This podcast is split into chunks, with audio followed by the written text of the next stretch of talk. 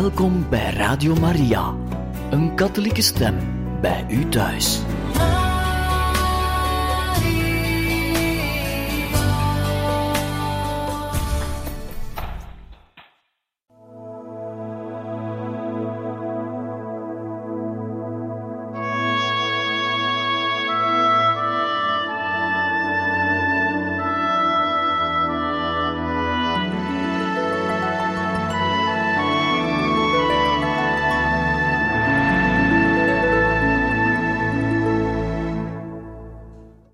Waren gekomen in het jaar 1950 en het is Pasen, of toch bijna.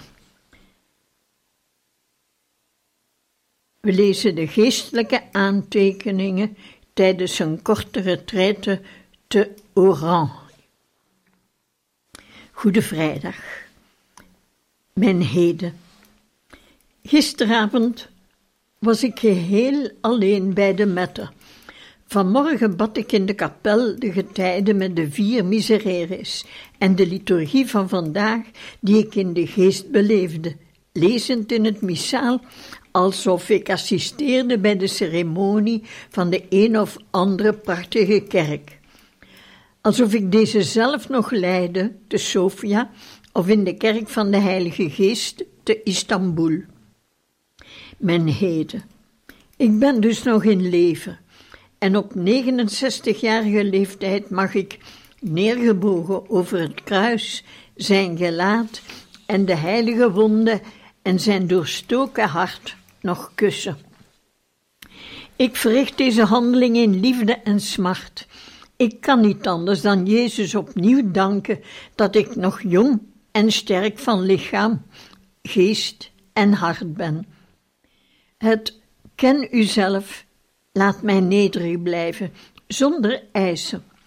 Sommigen volgen mijn arme persoon met bewondering en sympathie, maar goddank schaam ik mij over mijzelf en over mijn onvolmaaktheden, over mijn onbelangrijkheid, op een zo belangrijke plaats waar de Heilige Vader mij wenste en mij door zijn goedheid nog laat blijven.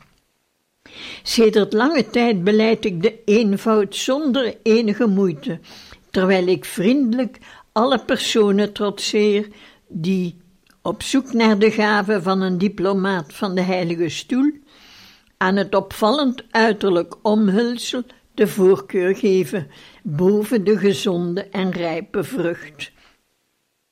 Ik blijf getrouw aan mijn beginsel, dat naar mijn mening steeds een ereplaats heeft in de bergreden. Zalig zijn de armen van geest, de zachtmoedigen, de vredestichters, de barmhartigen, zij die dorsten naar gerechtigheid, de reine van hart, zij die treuren en zij die vervolgd worden. In mijn tegenwoordigheid leven moet ik dus in mijn tegenwoordig leven moet ik dus al mijn krachten inspannen om trouw te blijven aan de gehoorzame en gekruisigde Christus. Christus gehoorzaam worden. Arm en nederig als hij, brandend van goddelijke liefde, gereed tot het offer en tot de dood, terwille van hem en van zijn kerk. De reis door Noord-Afrika heeft mij duidelijk met het probleem van de bekering van de ongelovigen geconfronteerd. Hierin ligt leven en het bestaansrecht van de kerk, van het priesterschap en van de ware en goede diplomatie. Geef mij zielen, de rest laat mij onverschillig. Paaszaterdag, mijn toekomst. Op bijna 70-jarige leeftijd valt er weinig op de toekomst te rekenen. Het hoogste aantal jaren is 70 en als wij sterk zijn, 80. De meeste daarvan zijn vol last en leegheid, want zij gaan snel voorbij en wij gaan even vluchtig mee. Het is dus niet nodig mij hierover illusies te maken, maar ik moet mij vertrouwd maken met de gedachte aan het einde, niet met vrees die verzwakt, maar met vertrouwen dat de lust tot leven, werken en dienen in stand houdt. Sedert lang heb ik mij voorgenomen trouw te zijn in dit opzicht, bij het afwachten van de dood, bij dit zich verheugen, dat de laatste glimlach van mijn ziel zal moeten zijn, wanneer deze op het punt staat het leven te verlaten. Men moet hierover niet dikwijls spreken en anderen daarmee vervelen, maar men moet er wel altijd aan denken, omdat het oordeel van de dood, als het ons eenmaal vertrouwd is, goed en nuttig is tot delging van de ijdelheid en om aan alles het gevoel voor verhouding en van berusting te geven. Wat betreft mijn aardse goederen, zal ik mijn testament herzien.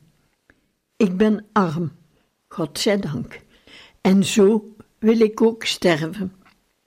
Wat mijn geest betreft, ik zal mijn vlam levendiger laten branden, naarmate de tijd dat ik nog iets goed kan maken vlugger voorbij gaat.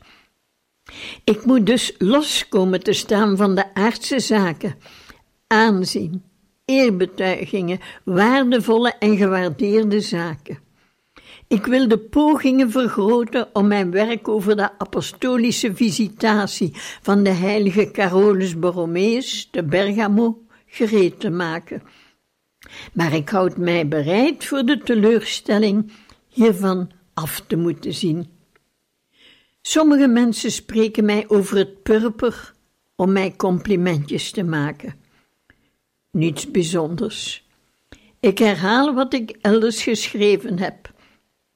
Wanneer dit niet mocht gebeuren, wat mogelijk is, dan zal ik dit beschouwen als een teken van de voorzienigheid en ik zal God ervoor danken. Voor het overige zal ik, als ik weer in Parijs ben, mijn gewone leven weer opvatten, zonder ongeduld, maar met absolute trouw aan mijn plicht, aan de dienst van de Heilige Vader, met aandacht, naastenliefde, geduld, in innige verbondenheid met Jezus, mijn koning, mijn meester, mijn God.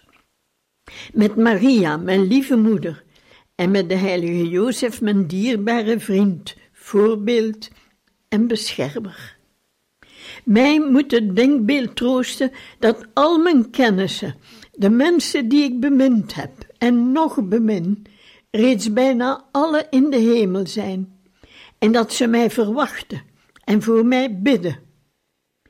Zal de Heer mij spoedig in het hemelse vaderland wensen?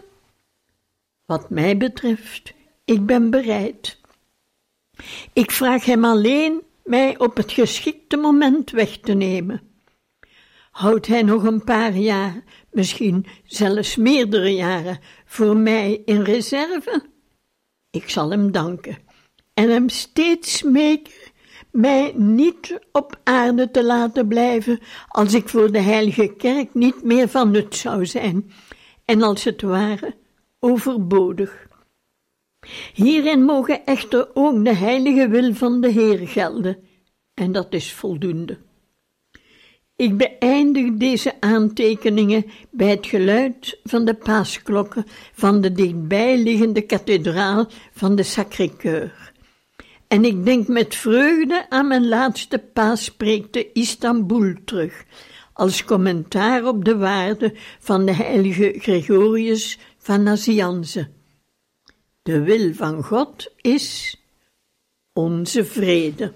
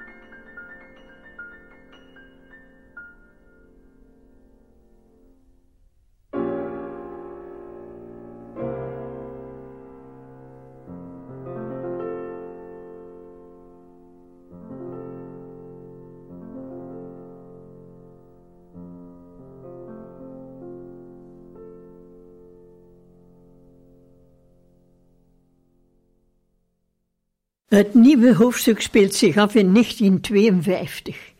Geestelijke oefeningen te Montmartre bij de zusters Karmelitessen op donderdag, vrijdag en zaterdag van de Goede Week, van 10 tot 12 april 1952.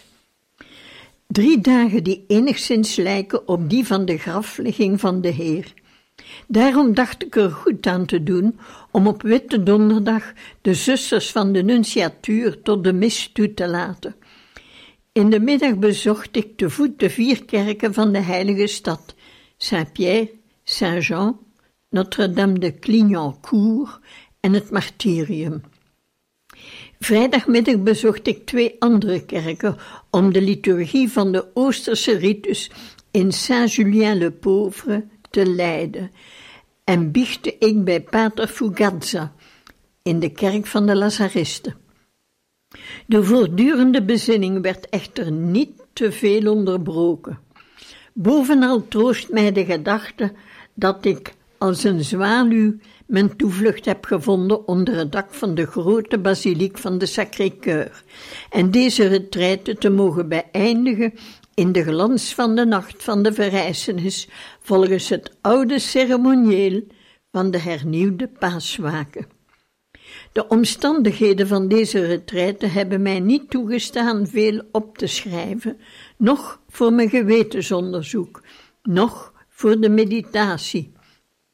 Ik zou hier enige gedachten op willen schrijven, die bij herlezing zo nu en dan mijn geest goed zouden kunnen doen. 1. Dank brengen. De gewone levensduur van de mens, 70 jaren heb ik nu wel overschreden. Ik denk terug op al mijn zeventig jaren. Ik moet zeggen dat ik ze overdenk in de bitterheid van mijn gemoed. In mij draag ik het gevoel van schaamte en smart voor mijn ontelbare zonden, beledigingen en nalatigheden, en wegens het weinige dat ik gedaan heb, en wegens al het, al het resterende dat ik in dienst van de Heer, van de Heilige Kerk en van de mensen had kunnen of moeten doen. Maar tegelijkertijd kan ik de grote hoeveelheid gunsten en bewijzen van barmhartigheid, waarmee de Jezus mij lijnrecht tegen iedere verdienste in overstelpte, niet vergeten. Daarom is zijn lof voortdurend in mijn mond. 2. Eenvoud van hart en mond. Hoe ouder ik word, des te meer ik overtuigd raak van de waardigheid en de innemende schoonheid van de eenvoud in gedachte, woord en daad. Er is in mij een neiging die zich erop toelegt om alles wat ingewikkeld is te vereenvoudigen, om alles terug te brengen tot de grootste ongedwongenheid en duidelijkheid, zonder vertoon of omhaal in gedachten en woorden. Eenvoudig zijn met voorzichtigheid. Deze zinspreuk is van de heilige Johannes Chrysostomus. Welk een lering schuilt er in deze twee zinnen. 3. Vriendelijkheid, kalmte en onverstoorbaar geduld. Ik moet er altijd aan denken. Een vriendelijk woord ontwapent de toorn. Hoeveel onenigheid is er niet ontstaan door lompheid, boze uitvallen en onverdraagzaamheid. Soms wordt de vrees minder gewaardeerd en voor onbeduidend gehouden een aansporing om in de aangenomen houding te volharden, zich een toon van gezag aan te matigen en zich een weinig te doen gelden. Dit is in tegenspraak met mijn karakter. Het eenvoudig zijn, zonder enige pretentie, kost mij niets. Dit is een grote genade die de Heer schenkt. Ik wil voortgaan deze waard te zijn. 4. groot begrip en respect voor de Fransen. Het langdurig verblijf te midden van hen stelt mij in staat de zeer hoge geestelijke kwaliteiten van dit volk en de geloofsijver van de katholieken van iedere politieke richting te waarderen. Tegelijkertijd evenwel heb ik hierin fouten en overdrijving vastgesteld. Dat legt aan mijn uitingen de grootste voorzichtigheid op. Ik ben vrij om een eigen oordeel te vormen, maar ik moet oppassen kritiek uit te oefenen, ook al is deze nog zo gering of goed gemeend die hun gevoeligheid kan treffen.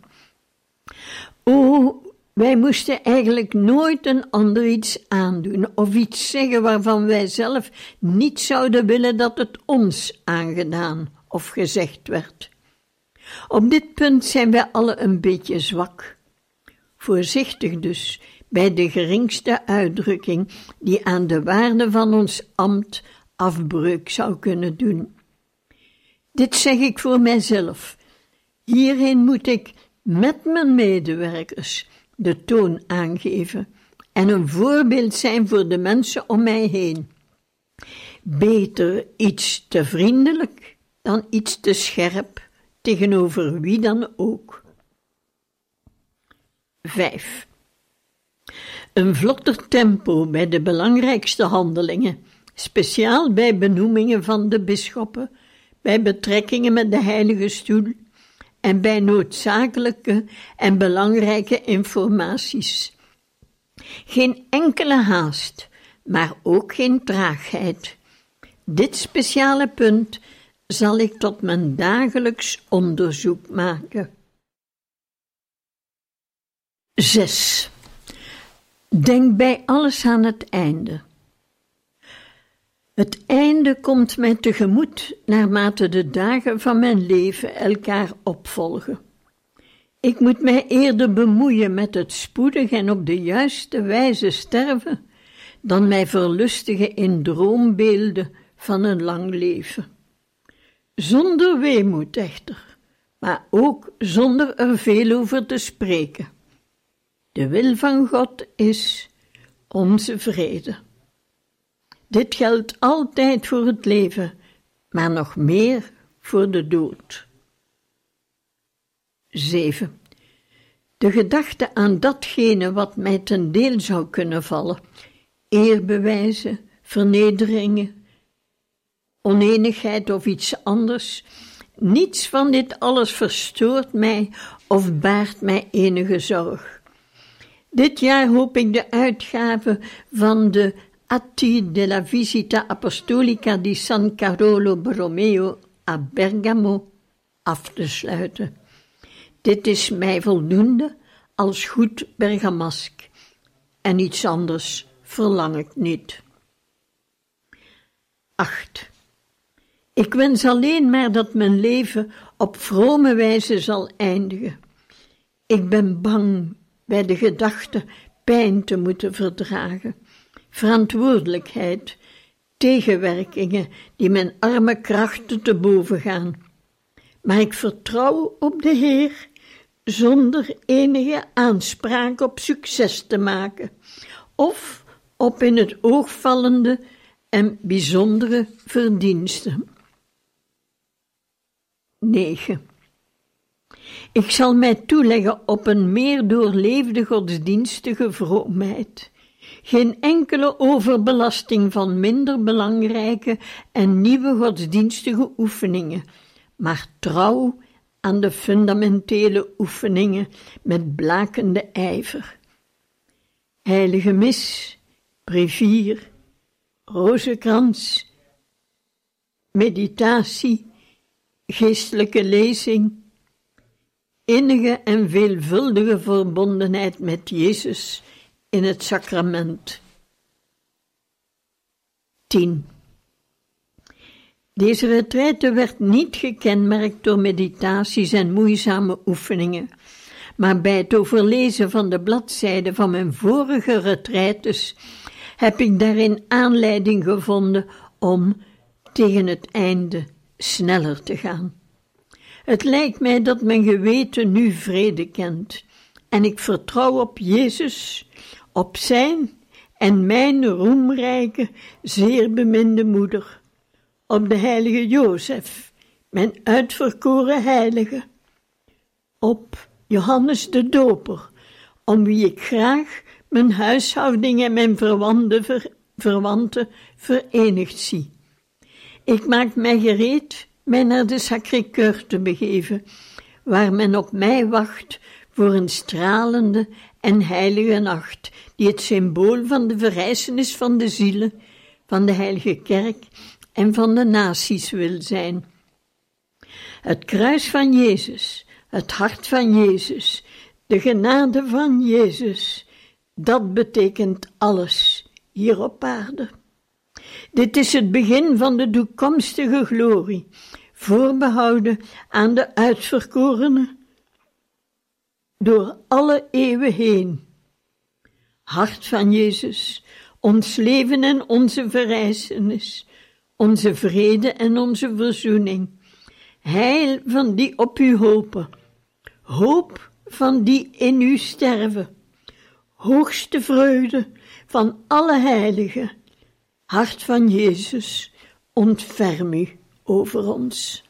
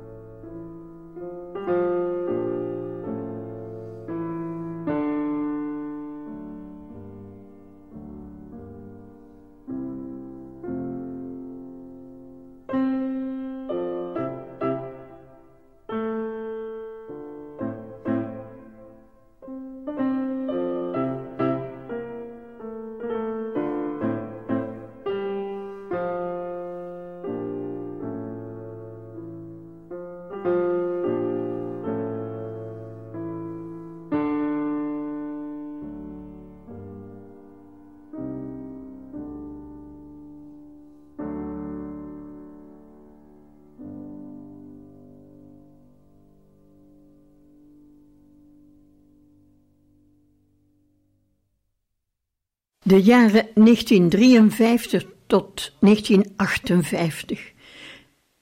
Johannes de 23e is nu kardinaal-patriarch van Venetië. Het jaar 1953. Retraite met het Trivenetiaans episcopaat te Fietta in de villa van het seminarie van Venetië van 15 tot 21 mei 1953. De predikant is pater Federico da Badzelga. Capucijn. Verspreide aantekeningen. 1. Welk een verandering sedert vorig jaar april, toen ik mij terugtrok in de schaduw van de Sacré-Cœur op de Montmartre te Parijs, tot aan mei van dit jaar, waarin ik mij bevind aan de voet van de Grappa als kardinaal en patriarch van Venetië. Ik zou niet weten waar ik het meest over zou moeten uitweiden. Over de woorden: Ik was verheugd om hetgeen men mij zei, met datgene wat erop volgt, of over mijn verbijstering, die mij leidt tot gevoelens van nederigheid en overgave aan de Heer. Hij is het die waarlijk alles gedaan heeft, en wel zonder mij. Ik had mij geen sinds iets dergelijks kunnen voorstellen, laat staan wensen. Een reden tot innerlijke vreugde is dat het mij geen moeite kost nederig en ingetogen te blijven, en dat dit overeenkomt met mijn aard. Waarop zou ik mij beroemen? Waarover zou ik hoogvaardig zijn, o Heer? Bestaat mijn verdienste niet geheel en al uit ontferming van de Heer? 2. Het is interessant dat de voorzienigheid mij daarheen teruggevoerd heeft waar mijn priesterlijke roeping haar begin vond, dit wil zeggen tot het pastorale werk. Nu bevind ik mij volop in de dienst die gericht is op de zielen. Ik heb waarlijk altijd gedacht dat voor een geestelijke de zogenaamde diplomatie doordrongen moet zijn van pastorale geest. Anders heeft deze niets te betekenen en wordt een heilige zending een lachwekkend iets. Momenteel ben ik geplaatst voor de werkelijke belangen van de kerk in verband met haar uiteindelijk doel, namelijk de zielen te redden en hen naar de hemel te leiden. Dit is mij voldoende en ik ben er de Heer dankbaar voor. Ik zei het in Venetië in de San Marco op 15 maart, de dag van mijn intocht. Ik wens, ik denk aan niets anders dan te leven en te sterven voor de zielen van de mensen die mij zijn toevertrouwd. De goede herder heeft zijn, geeft zijn leven voor de schapen. Ik ben gekomen opdat zij het leven zouden bezitten, en wel in overvloed. 3. Ik begin mijn ambt als zielenhelper, als zielenherder, op een leeftijd van 72 jaar, de leeftijd waarop een ander het ambt beëindigt. Ik bevind mij dus op de drempel van de eeuwigheid. Mijn Jezus, opperherder en hoeder van onze zielen, het mysterie van mijn leven en mijn dood ligt in uw handen, dicht bij uw hart. Van de ene kant ben ik bevreesd voor mijn laatste uur, van de andere kant heb ik vertrouwen en leef ik van de ene dag in de andere. Het lijkt mij toe dat ik in de omstandigheden van de heilige Aloysius Gonzaga verkeer. Ik moet mijn bezigheden voortzetten en altijd trachten hierbij de volmaaktheid na te streven. Maar hierbij moet ik nog meer aan de goddelijke barmhartigheid denken. Gedurende de weinige jaren die ik nog te leven heb, wil ik een heilige herder zijn in de volle betekenis van het woord, zoals de zalige Pius X, mijn voorganger, en evenals de vereerde kardinaal Ferrari, zoals mijn Monseigneur Radini Tedeschi was, zolang hij leefde, en ook nu nog zou zijn wanneer hij was blijven leven. Zo mogen God mij helpen. 4.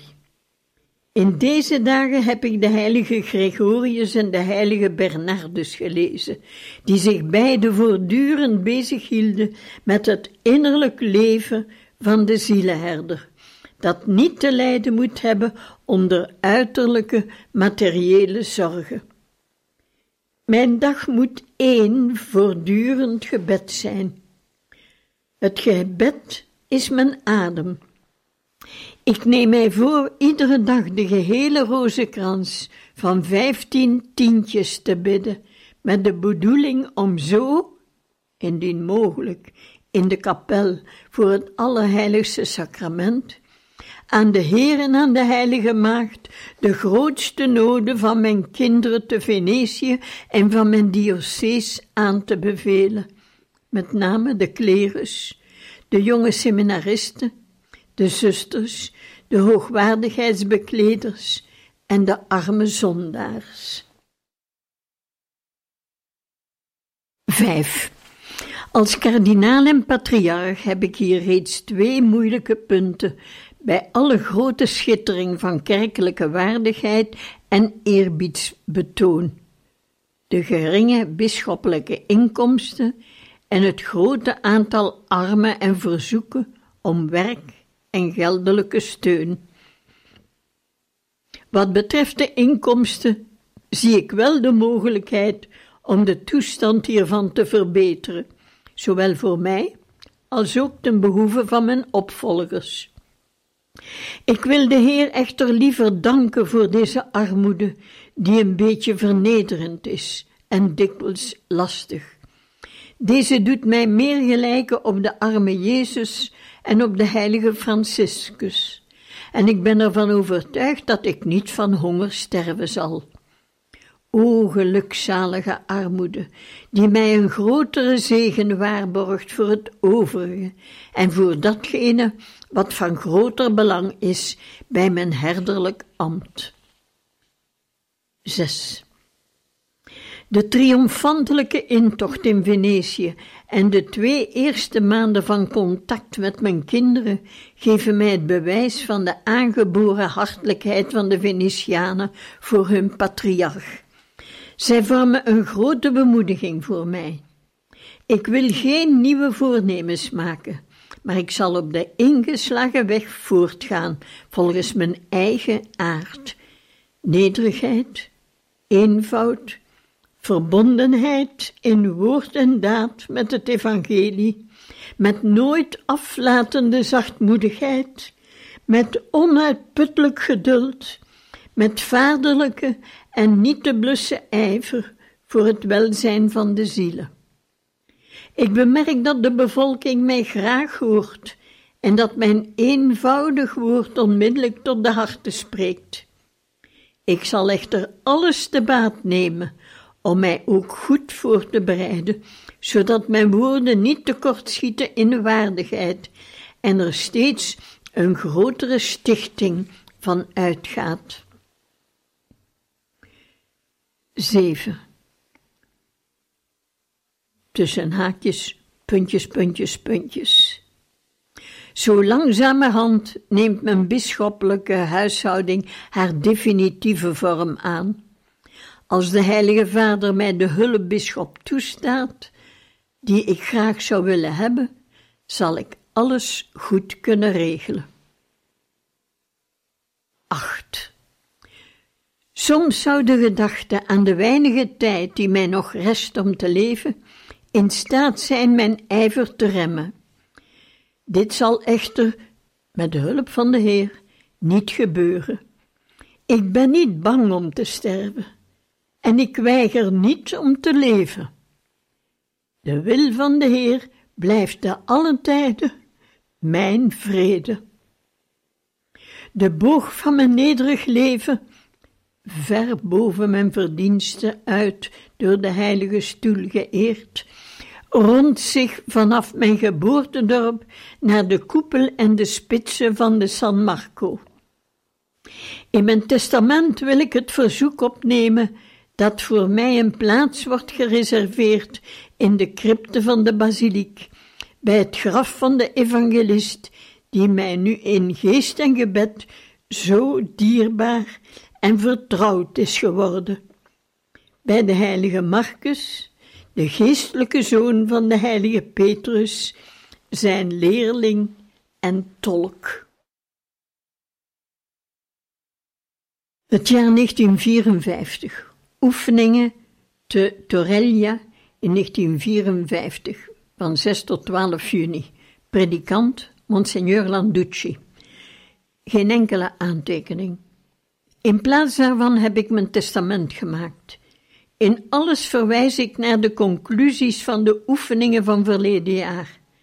Aan concrete en waarde, aan concreets en waardevols voor deze dagen had ik de goed ingedeelde meditatie over de twaalf hoofdstukken van het tweede boek van de navolging van Christus, vermaningen die op het innerlijke gericht zijn. 1. Het innerlijke verkeer met God. 2. De nederige onderdanigheid. 3. De goede en vreedzame mens. 4. De zuiverheid en eenvoud van geest. 5. De zelfoverdenking. 6. De vreugde van een goed geweten. 7. De alles overtreffende liefde tot Jezus. 8. De vertrouwelijke vriendschap met Jezus. 9. Het ontberen van alle troost. 10. De dankbaarheid voor Gods genade.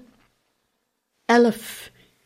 De weinigen die Jezus kruis lief hebben. 12. De, de koninklijke weg van het heilige kruis.